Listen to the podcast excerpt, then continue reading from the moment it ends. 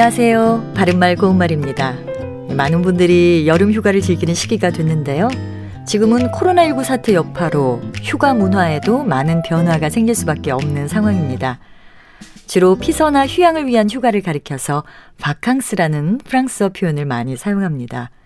국립국어원에서는 우리가 자주 사용하는 외국어나 외래어 표현을 우리말로 다듬는 작업을 하고 있는데, 이 바캉스는 여름휴가로 대신해서 사용하도록 하고 있습니다.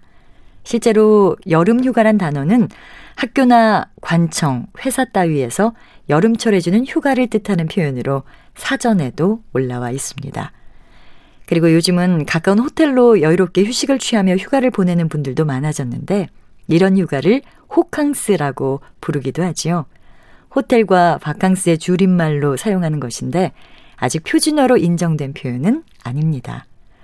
숙소에 도착하면 환영의 뜻을 담아 비치해 놓는 여러 가지 물품을 볼 수 있는데, 이것을 보통 웰컴 키트라고 합니다.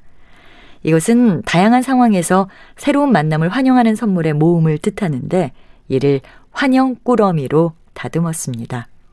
또 휴가철에 먼 곳으로 떠나지 않고 집이나 집 근처에 머물면서 휴가를 즐기는 것을 뜻하는 스테이케이션이란 단어는 근거리 휴가라는 표현으로 사용하면 더 좋겠습니다.